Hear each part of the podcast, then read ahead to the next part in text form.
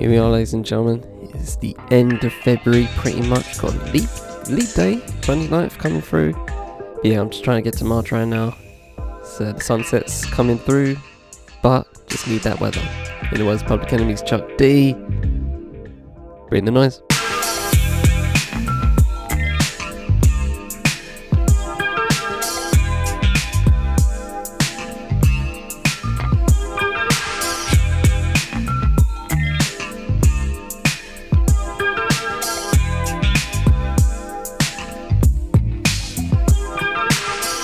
On the 5th M Podcast Network.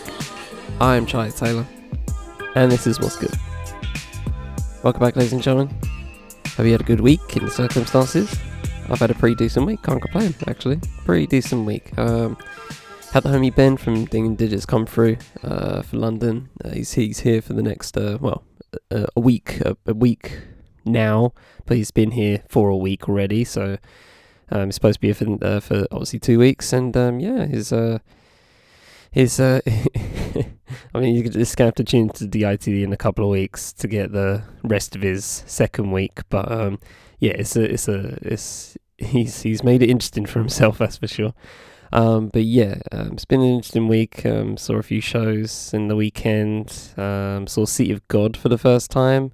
It's taken me, don't know why it's taken me this long, but finally got there. Saw it in the BFI South Bank, and uh, yeah, great experience. I'm glad I I'm glad I took the time to actually, you know, watch it somewhere proper, and because um, a film of that nature deserves it. Um, I love the, I love the way, especially the story is structured. Um, the fact that obviously it's based on true story is fascinating, but the structure of that story was just beautiful, absolutely amazing. Um, the script was great.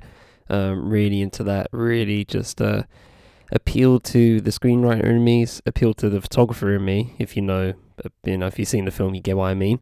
Um, but yeah, man, really good stuff. Really love that film. Really enjoyed it. Um, definitely worth the wait.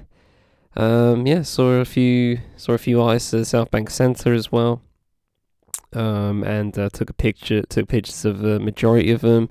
Um, yeah, shout out to Doom Cannon who asked me for photos. Um, and I obviously gave them to him. Right, edited a little set um, and uh, lash them to him. So he's he's happy with that.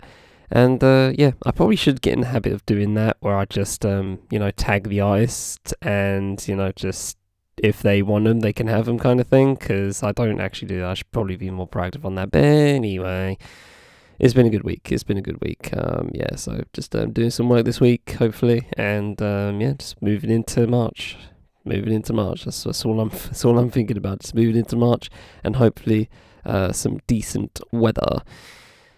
But we have a show to do. We have a show to do. Um, last week, if you didn't uh, spin, uh, interview with Lambs, uh, really good interview. Um, highly uh, suggest you go give that a spin and get into her music. Um, she's literally only just beginning in my mind. Excuse me.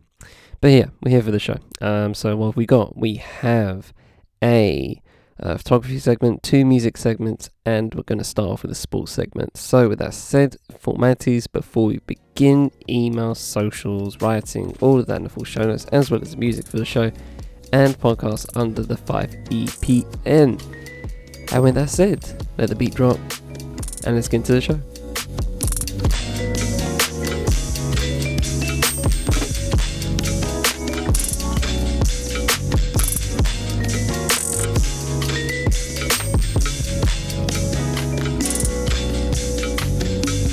In a week where Dani Alves, footballer Dani Alves, is sentenced to four and a half years in jail over sexual assault. Uh, Shamima Begum loses appeal against removal of her British citizenship. Uh, the Russo-Ukraine war enters its third year. Uh, Russia also returns the body of deceased opposition leader Alexei Navalny to his family. And lastly, don't know if you guys have seen this video. I honestly don't think you should. Um, is really graphic um, when it's uncensored. Uh, active uh, U.S. Air Force member Aaron Bushnell uh, live streams self-immolation um, outside the Israeli embassy in Washington in protest of U.S. complicity in Israel's genocide campaign. Now, I felt like having to write a you know just a longer little bit for that because um, the media the media has really just um, not done well, not done well at all in terms of covering this story. Um, they don't give any of the reasons why he did it um, onto their headline, um, and this is just headline culture gone wrong. They they just put you know active duty member self immolates outside Israeli embassy. No detail, no nothing, and even in some of the articles themselves, they don't actually say like you know what he said. Um, the dude was literally on Twitch and was saying, you know, who he is and why he's doing this. He did it in an in knowing knowing full well of sound body and mind of it being an extreme protest. Um, this is not obviously the first time someone has done self-immolation. Um, if you don't know what self-immolation is, it's basically setting yourself on fire. Um, and yeah, nobody. It's not the first time that somebody's done this. Um, this has been an you know, well documented extreme form of protest. And um, yeah, it's unfortunate that he felt the need to do that. Um, but here we are, you know, um, still looking for a ceasefire or, or humanitarian pause, as the Tories want to call it. Like, don't like it fucking matters, just fucking do it. Like, just every day people keep dying and you lot of bickering about wording. It doesn't make sense to me. But this is where we're at. This is where we're at in the world. But anyway, um, this is actually an incredibly light show in terms of tone. Um, I don't think, yeah, none of these articles have any, you know, deep, um, deep moments in it, apart from maybe the third. But you know, that's just, um, yeah, it's just, it's just, yeah, it's not as deep as you know, someone self-immolating. You know what I mean? So, um, this is a pretty light, this is a pretty light episode, um, I feel, and uh, you know, I, f- I feel like I should do more of these, but um, you know, just sometimes I get an article and know, I usually just pick out the first four I want. Um, that really you know grab my attention, and uh, you know sometimes they're just uh, not positive um, and require you know genuine talk. But here we are talking about the NBA All Star Weekend. Once again, I actually talked about this. Um, I think it was episode sixty-five, if I remember correctly. Um, as I was doing the full description for this episode.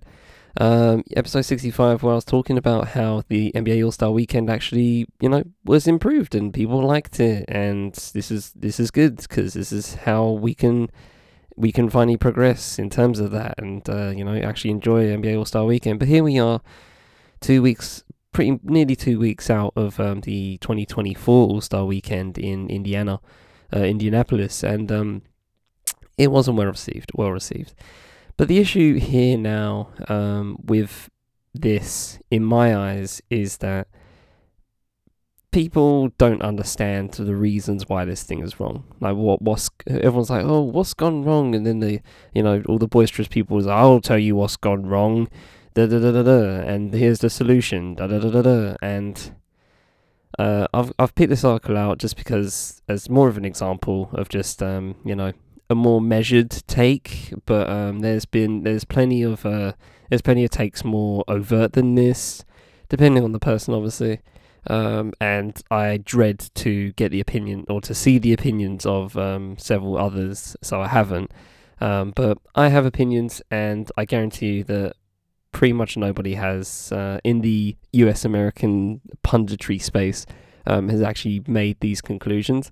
Um, but let's read the cycle first and we'll get into my thoughts about it. So this is via Andscape, uh, written by Jesse Washington. It's called "How to Fix the NBA All Star Game." Now, this is for the All Star Game especially, uh, specifically, um, but you know the whole weekend needs to be fixed in some fashion. But we'll we'll get to that. So let's get into this article right quick. Okay, this is officially an emergency. Start. The NBA All Star Game has gotten so embarrassing, so useless, so disgustingly non-competitive we need an intervention. I have solutions and you're going to love them, unless you're an all star who will be required to break an actual sweat during the game. But first, a recap for the millions of people way smarter than me who chose not to waste their time watching Sunday night. Leading up to this exhibition of entitlement, the main storyline was to search for a way to make the players dot dot dot try. Last year's version was all matador defense and lazy three pointers. That is the worst basketball game ever played, said one of the all star head coaches, Michael Malone. Viewership sank to 4.6 million, the lowest in more than 20 years. Ahead of this year's game, NBA Commissioner Adam Silver repeatedly sent a message to his All Stars Please, fellas, you have to play to win. Instead, they avoided standing in between the guy with the ball and the hoop. They traded uncontested three after sleep inducing uncontested three. They did whatever you call Luka Doncic's Doncic's performance, which included staying under the senior citizen speed limit and missing a wide open dunk that high school kids make daily. The final score was an absurd 2 1 2 211 to 186. I won't say who won because the whole league lost. It just shows that we didn't go out there and compete like you would want us to, but that is that's just that's just what it is. Damian Lillard said afterward. The Bucks star scored 39 points, shot 11 for 23 from three, and won MVP. They're lucky there was no IDGAF. Clearly, something has to change until the NBA brings in Will Smith's crisis manager. Here are my suggestions. Some of them are pretty ridiculous, but since that also describes what the NBA, the All Star game has become, nothing should be off the table. Losers sit. This is one. So, so we're going to break it down. He's got a few here. Um, some of these I mess with, some of these I don't, but we'll see how it goes. All right, losers sit. The primal motivation of basketball and the heart and soul of hoop world is that, in one way or another, losers get off the court. Let's bring that pickup vibe to the All Star game. Divide the All Stars into four squads of six players each. The losers voted as stars play the whole first quarter. Whoever, whoever loses that quarter gets off the court. And the next squad plays the whole second quarter run it back the same. Mm, the, whoever loses that quarter gets off the quarter. The next squad plays the whole second quarter. Run it back the same way in the third quarter. At this point, if one team has won three straight, run it back against the starters who lost the first quarter. Hoopers know there is no better feeling than holding down the court for the whole run. I bet the All Stars will feel that too. Okay, I'm debating whether to respond to each and then and then you know just round up what I think, or just go you know just wait until the end. Uh, let's just go to the end. So the next one is put your money up.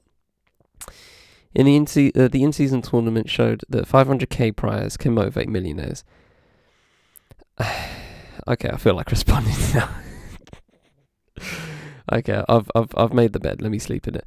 Both teams played hard in this year's inaugural game, and it was super fun to watch. That said, most All Stars are making 40 billion per year. What's an extra 250 250 um, after taxes really going to do for them. So let's require the All Stars to put up their own money and pay for their roster spot. All Stars who are still on rookie deals like Scottie Barnes and Paolo Banchero this year get a pass. If they don't want to bet on them, don't want to bet on themselves, let another guy hoop. Winning team takes home the pot. That's an instant recipe for competition. Losers fly commercial. Okay, you lose, you buy a plane ticket and fly home with the rest of us. I'm talking shoes off in the airport security line, jostling for position when your boarding sign is called, the whole nine.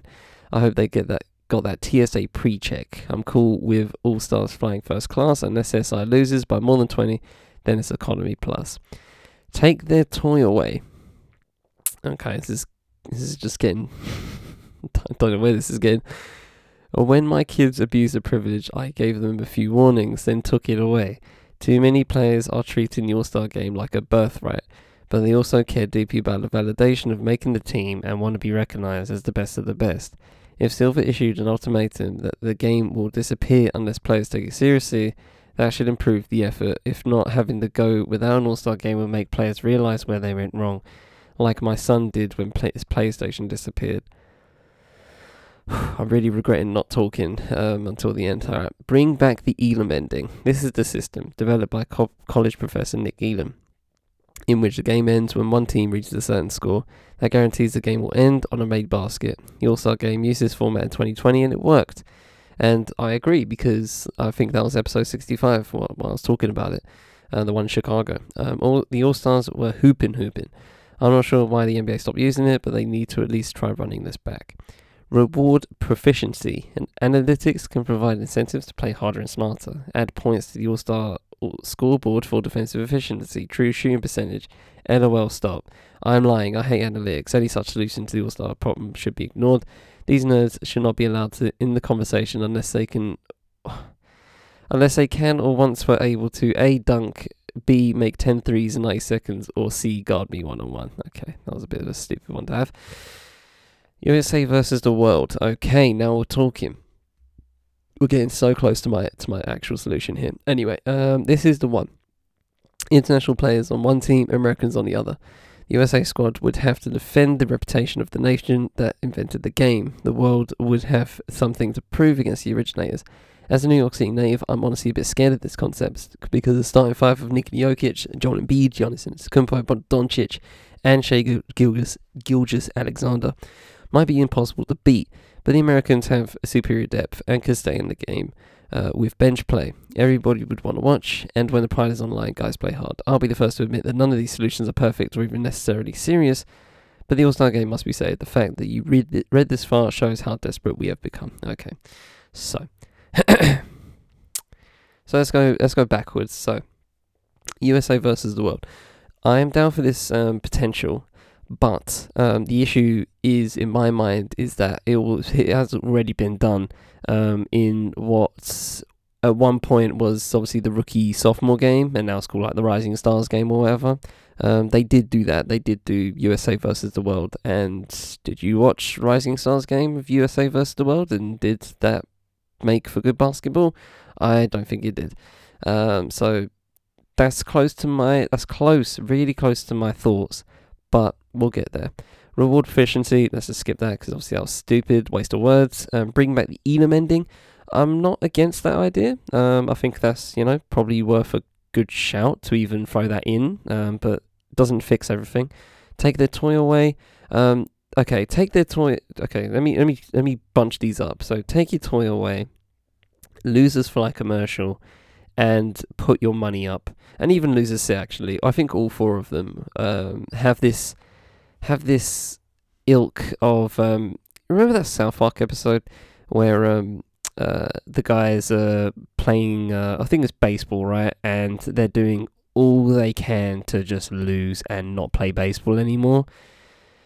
I think that's what would happen if if you implemented any of those uh, other things Mr. Washington suggested, uh, any of those solutions. I think players would just go, "Oh no, we have to sit um, okay. I don't think you guys. Uh, and here's the issue. So this is again. Let's just move all of those away and get to get to the right solution, which is mine. And not even the solution, but just the people aren't getting to the right point of um, like baseline reasoning of why this is bad now. Um, capitalism. Can't believe it, right? It's actually capitalism, believe it or not, right, ladies and gentlemen.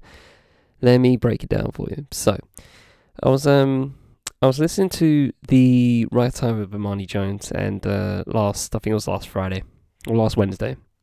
He was talking with Howard Bryant, um, author, and um, they were talking about the All Star game in an interesting way, and they were so close to talking about it, but they didn't get quite get to it. And the issue is capitalism, right?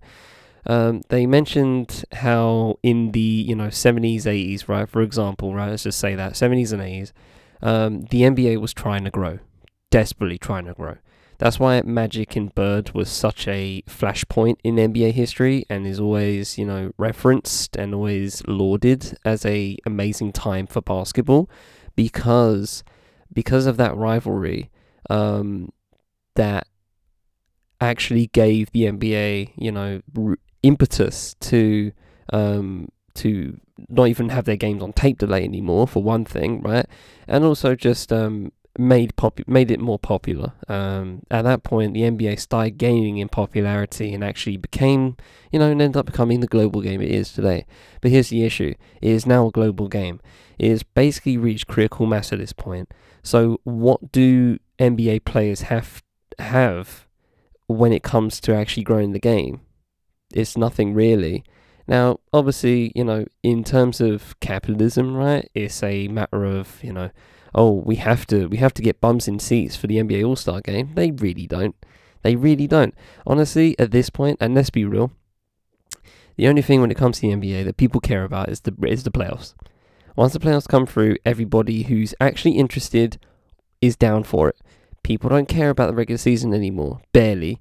Uh, people don't care about All Star Weekend anymore because, frankly, the US are um, spoiled for one thing, but also for the players, it's a matter of capitalism. They don't need to. They earn too much to do this. This is not. This is not enough of a a thing to um, to actually hold on to.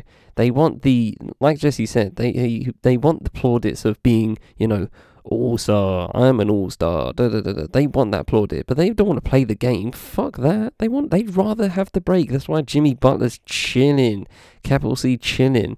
Uh, whenever the All Star um, break comes through, because he doesn't want to be an All Star. He doesn't care about that. He cares about obviously championships. Cares about getting a ring, and all, being an All Star has nothing to do with that.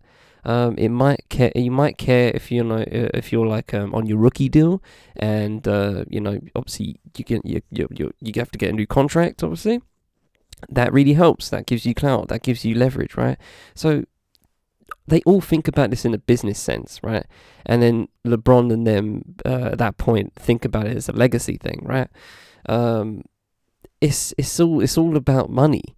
Um, and when somebody said, I think it was Brian Windhorst who said, um, give them money. No, no. Don't give millionaires more money. Sorry, that's just not how I'm. I'm not fucking with that at all. Just don't give them money. Don't give them money. They don't need more money, right? They're not going to be. This, this isn't. to, to to give them more money just to play basketball is I mean, how soulless do you want to make this? Let, us be real. How soulless do you really want to make this? To just give these players a million just so they actually play. And what happens if they don't? Give them more money, more money, more money. What happens? You're just going to give them five mil each to actually play a game? It doesn't make sense. Um, so what is my solution? All right, that's the that's the baseline, right? It is capitalism. Capitalism killed it.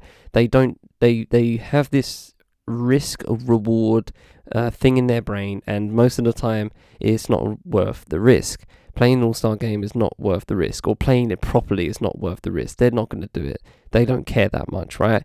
You lot are still going to either you're either going to watch or you're not going to watch, but you're going to be there for the playoffs regardless. Um, to have these people bitch and moan about the All Star weekend for a couple of weeks is fine. They go home, they have their break, and they, re- they then they recharge. That's all they want. They don't care about any of this shit. Um, so my solution is and this is very convoluted. I don't know how logistically this could happen, um, but I think it should be NBA play NBA All Stars versus like you know a kind of like a rest of the world thing, or maybe go against different leagues, right? Bring in the Euro League, bring in the whatever the Australian one is, bring those people in, get those people on a flight, get their teams on a flight, and let's have some fucking games. You know what I mean? Get like EuroLeague All Stars. That'll be sick. EuroLeague versus NBA. Oh, that, then that's how I imagine. If they don't play for that, then shit. What are we doing here? But then we might as well actually just bin the All Star game. That's the that's the only solution I have personally. I don't even know if it'll work, but that's the extreme solution. I feel like that should that should happen. Give that an Elam ending as well, just in case, just to you know, just to shore it up. But um, yeah, I think that is I think that is the case. I think that's what should happen. If they don't want to play that, then shit, don't play the All Star game anymore. If if they don't do that, if they can't get up to beat EuroLeague a EuroLeague All Star team, then shit, what are we doing here? What what's the competition? Doesn't matter anymore. And then we can actually know for sure if this is completely soulless or not. Um, you know, they they all this hoop talk it doesn't really vibe with me anymore. Like you lot ain't hoopers anymore. You're businessmen, and that's fine. You're not professionals. You're not professional basketball players. This is the this is why this is why like um street ballers don't end up in the NBA, apart from maybe like Rafer Alston, I think is the only uh, outlier. Um, this is why street ballers don't go into the league because they enjoy the game for what it is, right? And they enjoy, you know, just the pageantry and the the showmanship of, um, you know, street ball and playing basketball. But professionals, they have to play every day, regardless if they actually want to play basketball or not. Did I hear that? Did you hear that? Let me repeat again. They play professional basketball and they have to play it regardless if they actually want to play basketball that day or not. They have to train, whether they actually want to train or not. Do you see how it works? It's a job. It is a job for them. Don't get twisted. They might love the game. They might have had a love for the game at some point. But at some point, clearly down the line, it gets to the point where, you know, you just have to make um, just have to make decisions to not care and All Star Game is the easiest one for them to just not care about. They'll care about the playoffs, of course, because you know what we're doing here if we ain't trying to get rings, right? But All Star Game, no, no, they're not here for that. They're not here for that anymore. They don't need to grow the game, quote unquote, like you know Magic and Bird had to do in the seventies, or um, Jordan and the Pistons had to do in the eighties and nineties. they didn't have to they didn't have to grow the game. The game is grown. People know the names. People are here for this. Um, uh, uh you know, they support their teams. They like their players, right? it's a global game. To have an all star game means nothing.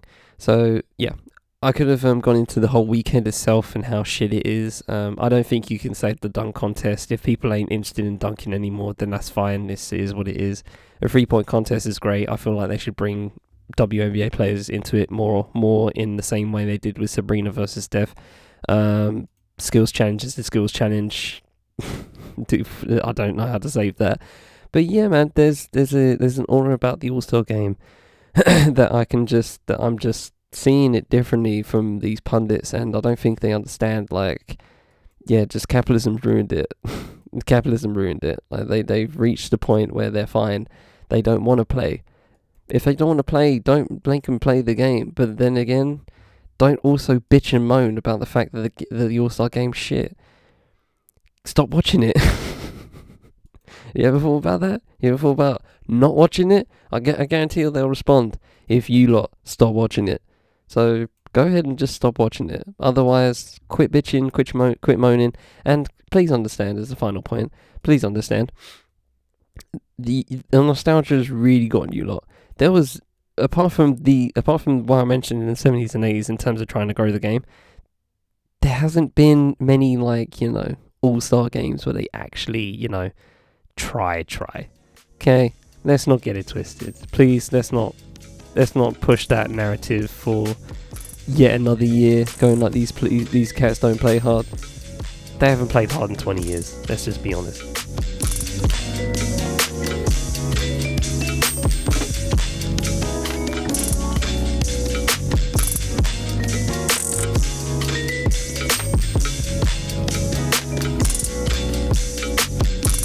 Okay, let's hop into uh, photography, and this is all about a man called Saul Leiter.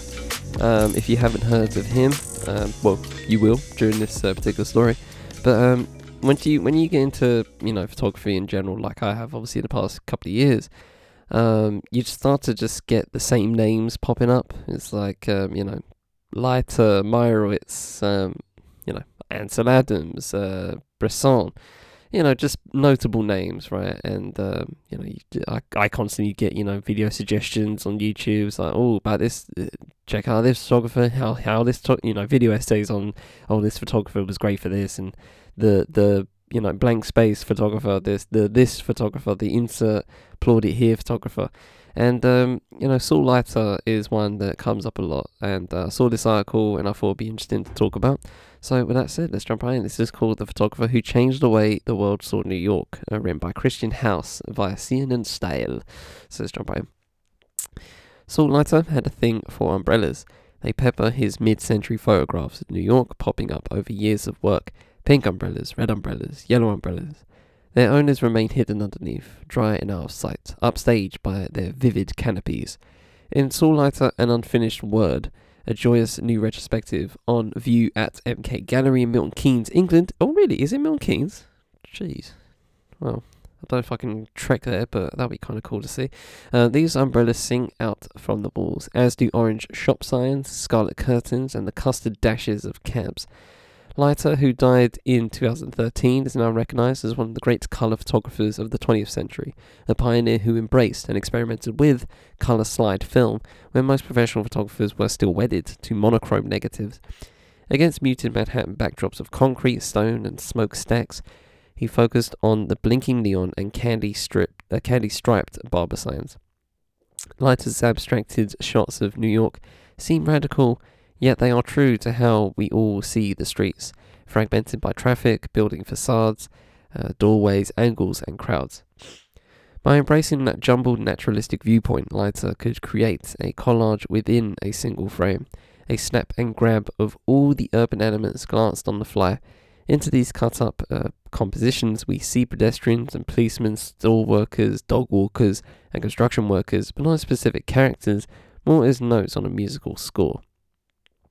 Leiter's photographs are often interrupted, confused, or ornamented, and sometimes all three, by the whims of weather and atmospheric effects. Figures are seen through veils of condensation or snow, taxis barrel and blur through the rain, a traffic light punctuates a blizzard, a window co- uh, quote a, ri- a window covered in raindrops interests me more than a photograph of a famous person, he remarked in the 2013 documentary In No Great Hurry 13, li- 13 Lessons in Life with Saul Leiter. Leiter was not supposed to ha- have been a photographer. He was born in 1923 into a strictly observant Jewish family in Pittsburgh and was ex- expected to become a rabbi like his father, a Talmud scholar.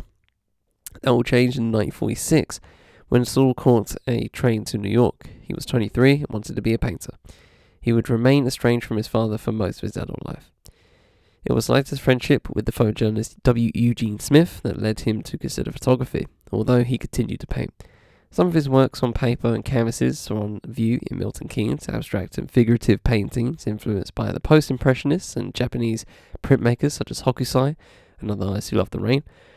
While Leiter saw parallels between the mediums, he thought paintings were uh, were made and photographs were found.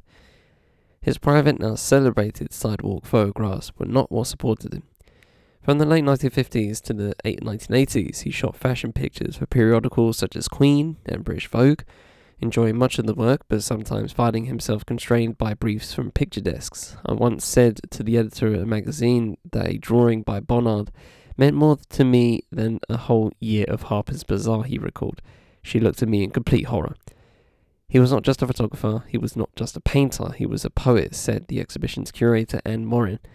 Indeed, Leiter's unconventional handling of a camera mirrored the literary experimentation of his contemporaries Jack Kerouac and Allen Ginsberg. His photographs were formed from out of date film stock, and uh, strange exposures, erratic focus, and crazy perspectives. He even enhanced some of his prints with gouache, is that you say? Gouache? G O U A C H E, gouache, and watercolors to create hybrid photo paintings. Rather than uh, rather than take a chronological journey through Leiter's career, the MK exhibition immerses visitors in his philosophy of seeking beauty in the everyday by combining combining periods, mediums, and subject matter together. His sensibility, a feeling for lively serendipity, shines through all of it. The show, which comes in the wake of a monumental new book, Saul Leiter, The Centennial Retrospective, is a box of delights and surprises. His early black and white prints, especially his portraits of women, are close cropped and sensitively handled uh, little gems, tiny windows on friendships.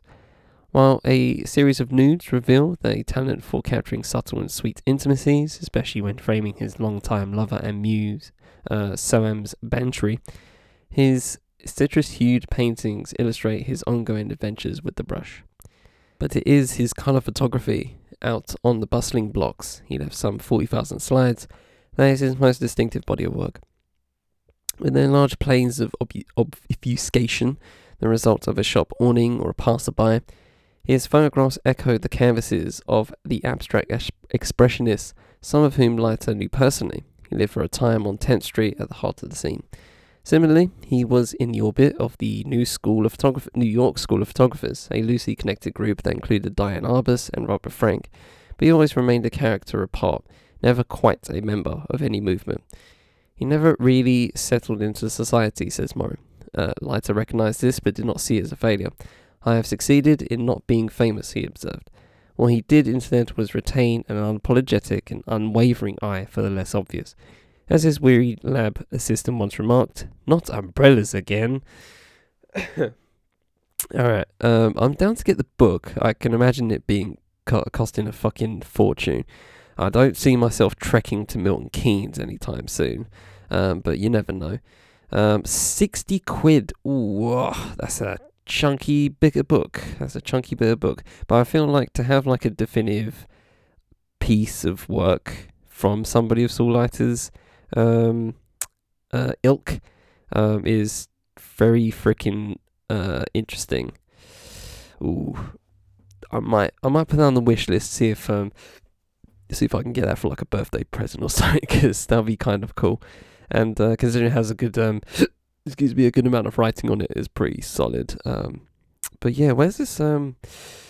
Let me see where the I see I see what the MK galleries saying on this front. Let me see how uh there you go from the second till the second of June. Okay, so I have time. Um, five uh, adults eleven fifty. Okay, that's pretty good. That's pretty solid. Hmm, might be worth a shout. This is. I don't even know how to get to Milton Keynes. To be fair, um, I've never been to Milton Keynes. Actually, have I been to Milton Keynes? I might have been to Milton Keynes, but um, yeah, so it's not. It's not a place I actively look out for. I think the funny, the ironic thing is, I said to somebody the other day that i I'm never. I'm not trying to get to Milton Keynes anytime soon. Um, so that's kind of hilarious um, that that is the case. But yeah, it's um, yeah, it's it's not it's not it's not as far away as I think. Um, it's like you know just just in just near the Midlands, you know what I mean? Just like on that on that cusp of Midlands to south, right? You know what I mean? Just above Oxford, just below Cambridge, kind of kind of area. Anyway, I don't know why I'm. You can look up Milton Keynes for yourselves. But yeah, um, yeah, Saul is a fascinating dude. Um, I like that. I like that quote about fame at the end. That's really fascinating. I I, I take to that very well.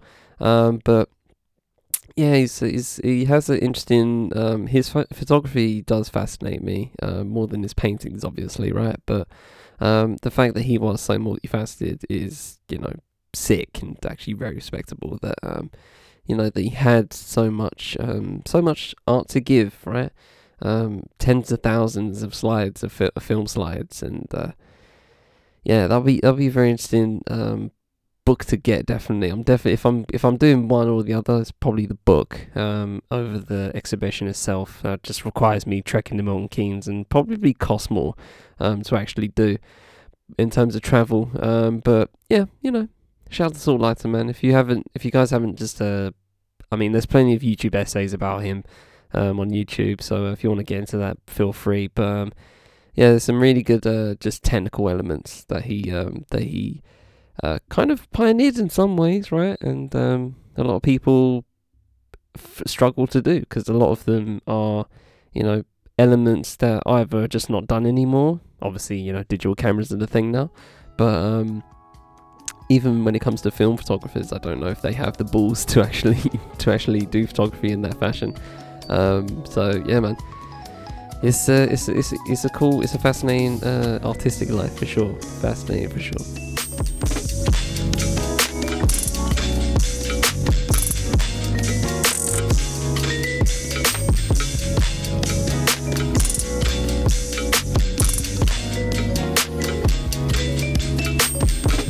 Okay, let's get into our music segments. Uh, we got two for the end of the episode for the second half.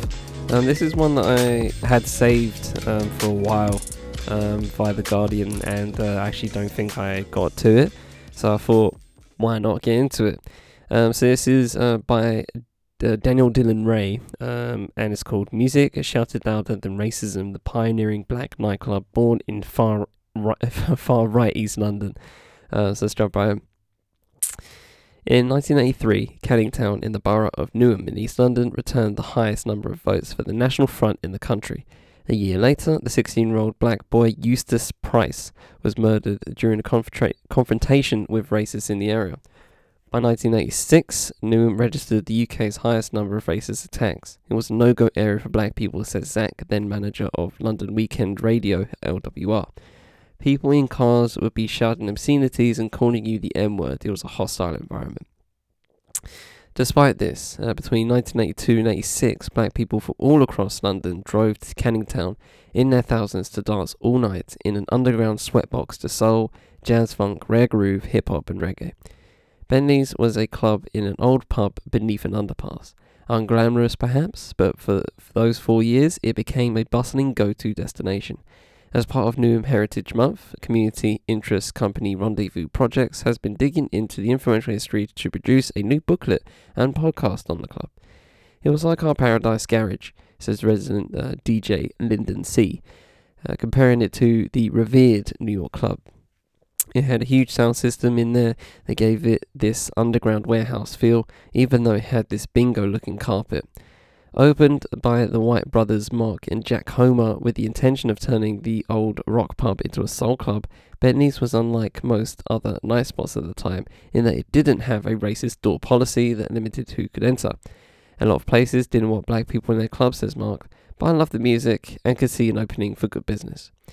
With Froggy as the resident DJ, Bentley soon built up an envi- enviable roster, including C, Neil Charles, and supremely talented young guy called Derek B, who ran a pumping Saturday party that would attract the likes of Norman Jay and Trevor Nelson. LWR had a live residency, pulling in performances from acts such as Five Star, Light of the World, Loose Ends, Jocelyn Brown, and Edwin Starr. Despite its tough surroundings, it was a place for people to sparkle. It was like going to Ascot, said DJ and presenter Elaine Smith. You dress special. People would even clean their cars especially for it, resulting in a sea of glistening motors lining the streets. While the room could ele- legally hold uh, 600, it would often pack in double that, with thousands more regularly turning up. On the busiest occasions, the organisers emptied the car park and set up a stack of speakers to create an outdoor overflow dance floor. It was like a big family party, says Homer. My doorman's mother in law would be upstairs making curry go for everyone. Everyone recalls a mixed crowd that drew no troublemakers. I didn't see any racism, says Smith. What I saw was a movement of people that came together to party, meet one another, and hear music. It was a real melting pot of cultures where music shouted louder than racism. LWR helped spread the Bentley's gospel. When the station took up residency, residency there in 1984, its reach was huge. We knew from Department of Trade and Industry that figures uh, figures that we had listeners in the millions a week, said Zach. Smith was the breakfast presenter at the time. Our direct competition was Capital and the Beeb, she says, but the advantage we had was, is that we had the streets. Lyndon C echoes this. You'd walk down the street and hear LWR in every car. Clothes shop, market, and hairdresser, he says. It was instrumental in taking Bentley's to the masses. During the LWR residency, the DJs played freshly imported records and organised live broadcasts that saw a club explode. Our events caused roadblocks, Zach says. It was so gridlocked that the police had to ask us to help them clear the cars off the flyover and surrounding roads. It was like the whole of London had come to Bentley's. However, the good times came to an abrupt end. On the, uh, on the 80, 1986 August bank holiday weekend, more than 160 officers descended on the club in the largest police raid in Newham's history and shut it down with immediate effect. The raid was terrifying, says Homer. An articulated lorry pulled up and all the police jumped out the back with guns. They came flying in like lunatics, completely over the top. The police were responding to a tip-off that the club was being used for firearm storage. No guns were found, but some cannabis and knives were seized. The new Monitoring Project criticised the police action as heavy-handed and as a provocative gesture towards black people. At the time, Scotland Yard said such criticisms didn't merit a response, which, in hindsight, um, is very funny considering uh, where you know police are being you know considered institutionally racist um, by several reports and even excuse me and even confirmed um, confirmed by um, you know uh, black police officers um, now in the Met. So that's very hilarious that oh can can can merit such a response. How dare you? How could how could you even possibly mean that? Outstanding. Anyway Today, Homer bluntly describes the motivations as racist and suggests that the previous year's Broadwater farm riot was still fresh in police minds. You had a thousand black people there, and they thought, if this kicks off, we're fucked, he says. Homer also wonders whether, given that they were located in an area ripe for development, they were seen as standing in the way of progress. It was in an upcoming area of the Docklands, and who wants a black club there? he adds. Fact, Zach feels similarly. Similar, similarly, similarly, similarly. That's a jarring one. Uh, there was never any trouble there, he says. It was just this club has black people in attendance and we don't want that. It was a sour and heartbreaking end for Homer, who felt too downbeat to risk starting up again. With the legacy and longevity of fellow pirate, uh, fellow pirate radio station Kiss FM eventually outweighing LWR, along with narrow retellings of club history, often excluding black stories, while heavily framing the late 1980s as a ground zero, Bentley's has until now remained absent from much of documented history of UK club culture. Nevertheless, it remains a special place for those who were in its grip.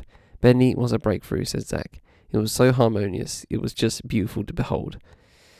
Okay, so the podcast, um, the All Roads Lead to Bentley's, um, has a limited edition booklet and a podcast. So I might give that podcast a spin. I don't know what the book is about, but um, um, book is saying. But yeah, I think um, I might I might look up that podcast just to see what see what's what.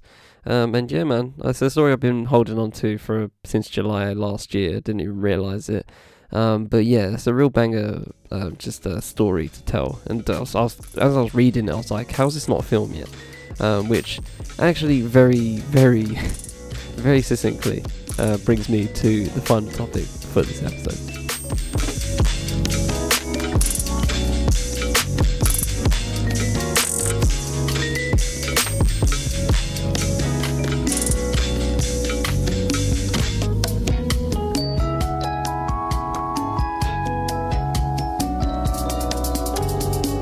Finish off with a story I've been wanting to tell since uh, two Sundays ago now. Um, I went to Genesis Cinema uh, to see a film called Getting It Back, the story of uh, Cymande.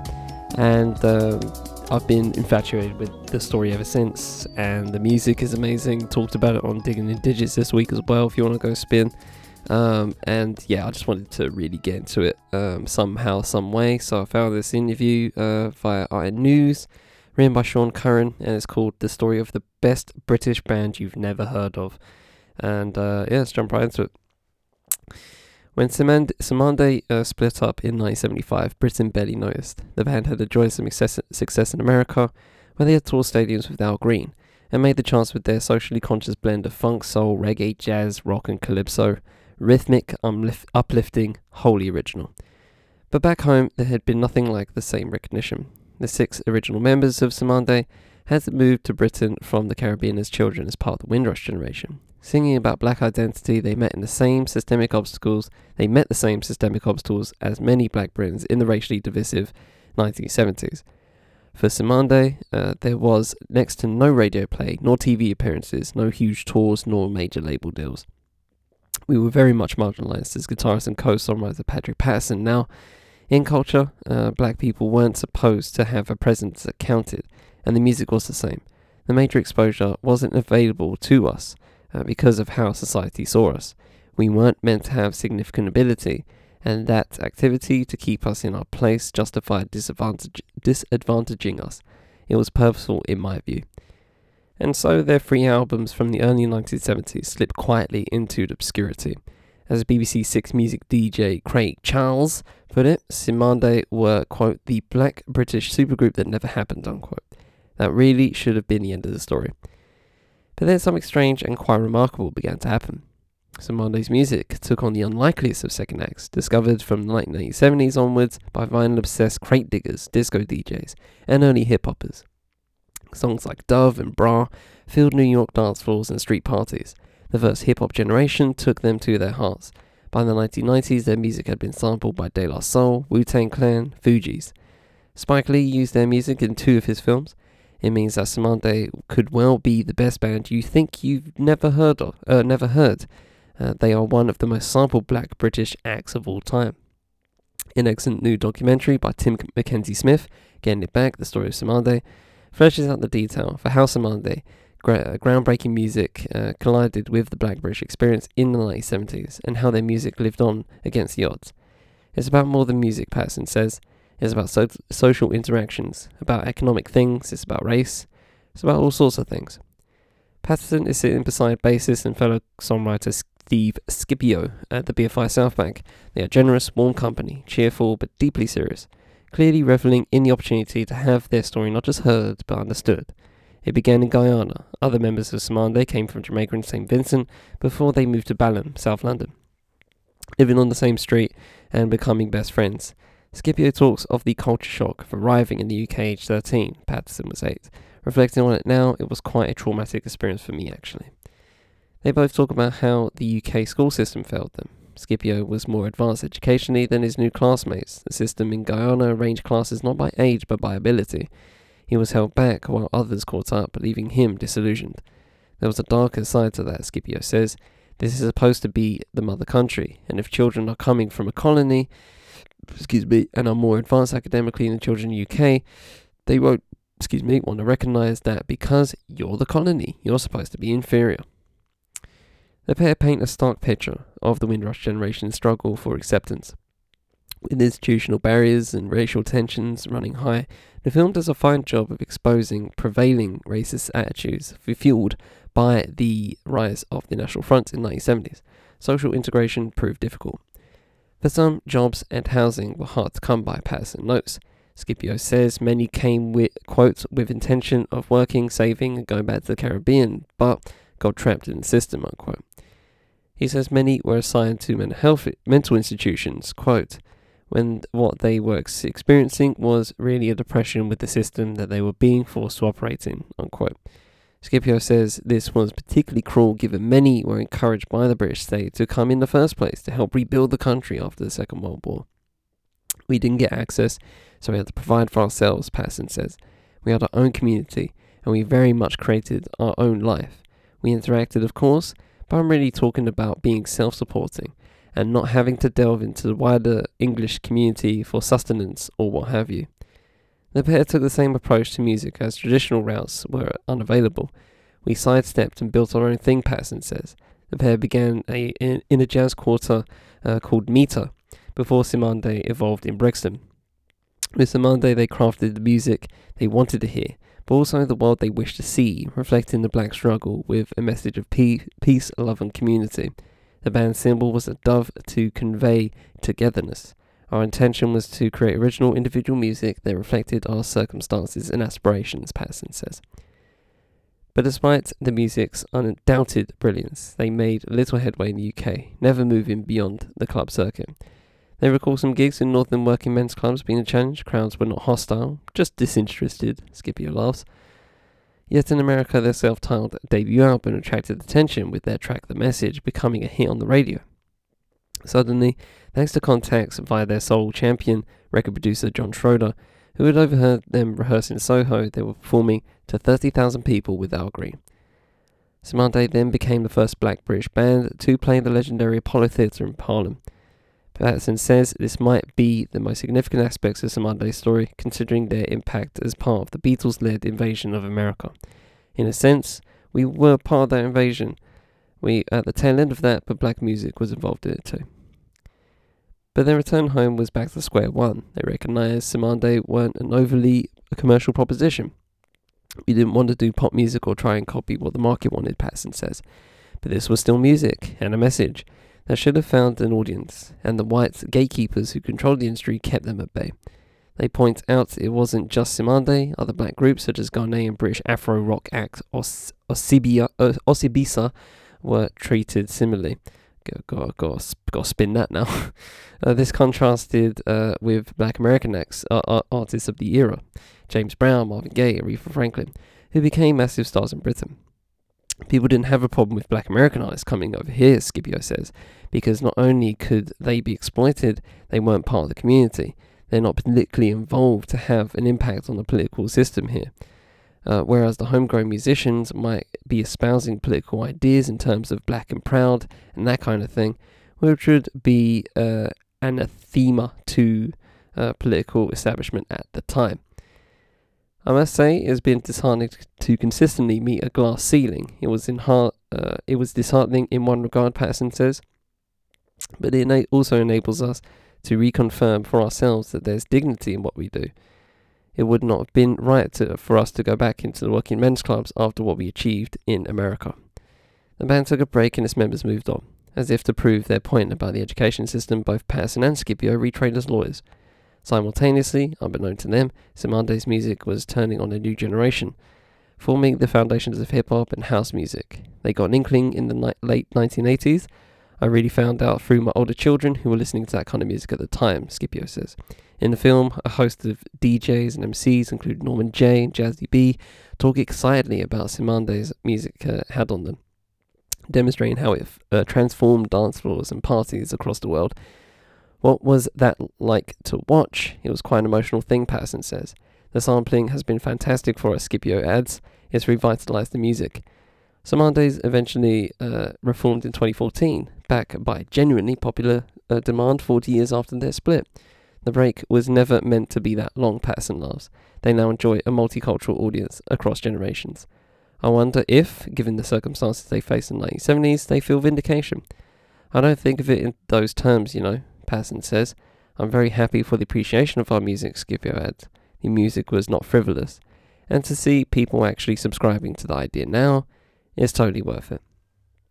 Alright, so with that said, I highly recommend you guys go see Getting It Back, the story of Cymande, um, uh, out in the select cinemas. Um, just uh, uh, give Kush Cinema a follow um, on certain platforms. Um, they they've been uh, gassing the film up, uh, rightly so. Um, I think they're obviously part of distribution, but yeah, you get what I mean.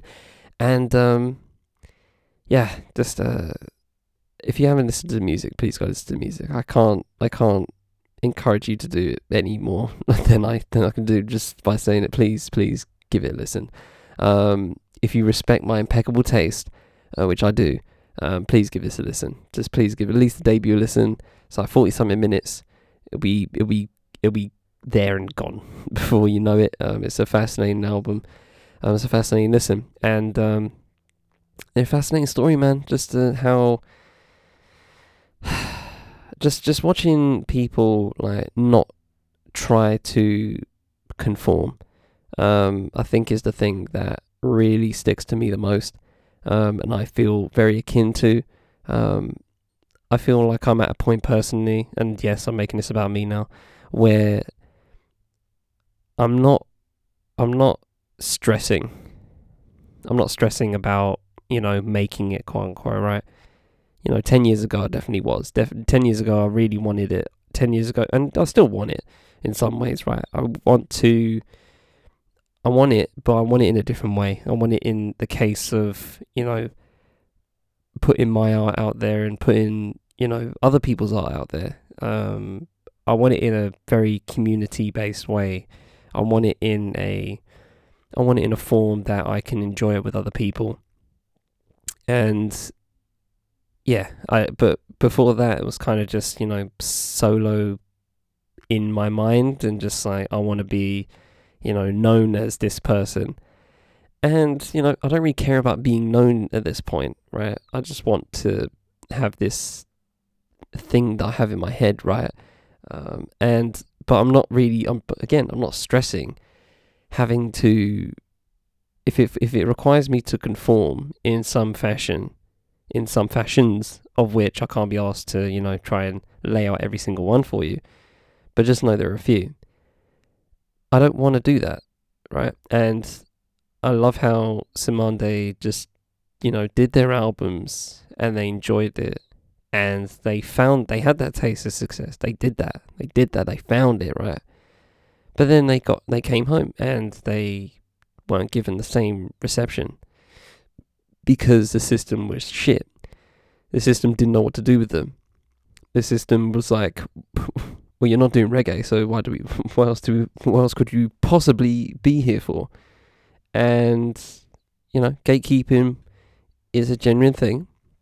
I keep saying that. I keep saying, you know, um, over the years that you know, gatekeeping in some fashion is a great thing, um, but not in this case. Not in the case of, you know, white DJs just not fucking with this music.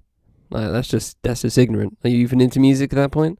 Um, obviously, you know, people have their tastes and people have their uh, um, people have their spaces that they make out. Like, you know, I'm I'm the hip hop DJ or I'm the house DJ, right? Everyone does that. Everyone has their um, uh, makes their makes their own boxes, right? I think as DJs, but in this case, it was clearly just like, oh yeah, yeah, fuck your shit. Uh, it's not pop, so why do we care? It's not reggae, so why do we care? Um, they barely cared about reggae. Um, so how do you think they're going to do about this, you know, fucking fusion group? That is all black, by the way. You know, that's that's a, that's another point to make. Um, obviously, the likes of UB40 and the specials are, you know, mixed groups. So I think that's a very important uh, distinction to make. Um, but yeah, to, just to just to see these guys um, receive flowers now um, is so vindicating, and I'm here. I'm here for that. I'm really, really here for that. And uh, yeah, they've immediately risen up to top of the list of um, artists I want to see live. Um, I need to make that pilgrimage somehow. Um, so yeah, when that whenever that happens, I'll keep you posted. But until then, I'll just listen to the music. And with that said, ladies and gentlemen, From the 5VPN, I've been Charlie Taylor, and this has been What's Good. Intro music was Too Much by Vanilla. Thanks to Chill Music for bit use. You can find both links in the full show notes, as well as friend of 5 Nappy High. Thanks to Charismatic for the interlude. Uh, you can find his link in the full show notes. And with that said, I hope you all have a good week. I shall try and do the same. Until next time, take it easy, ladies and gentlemen.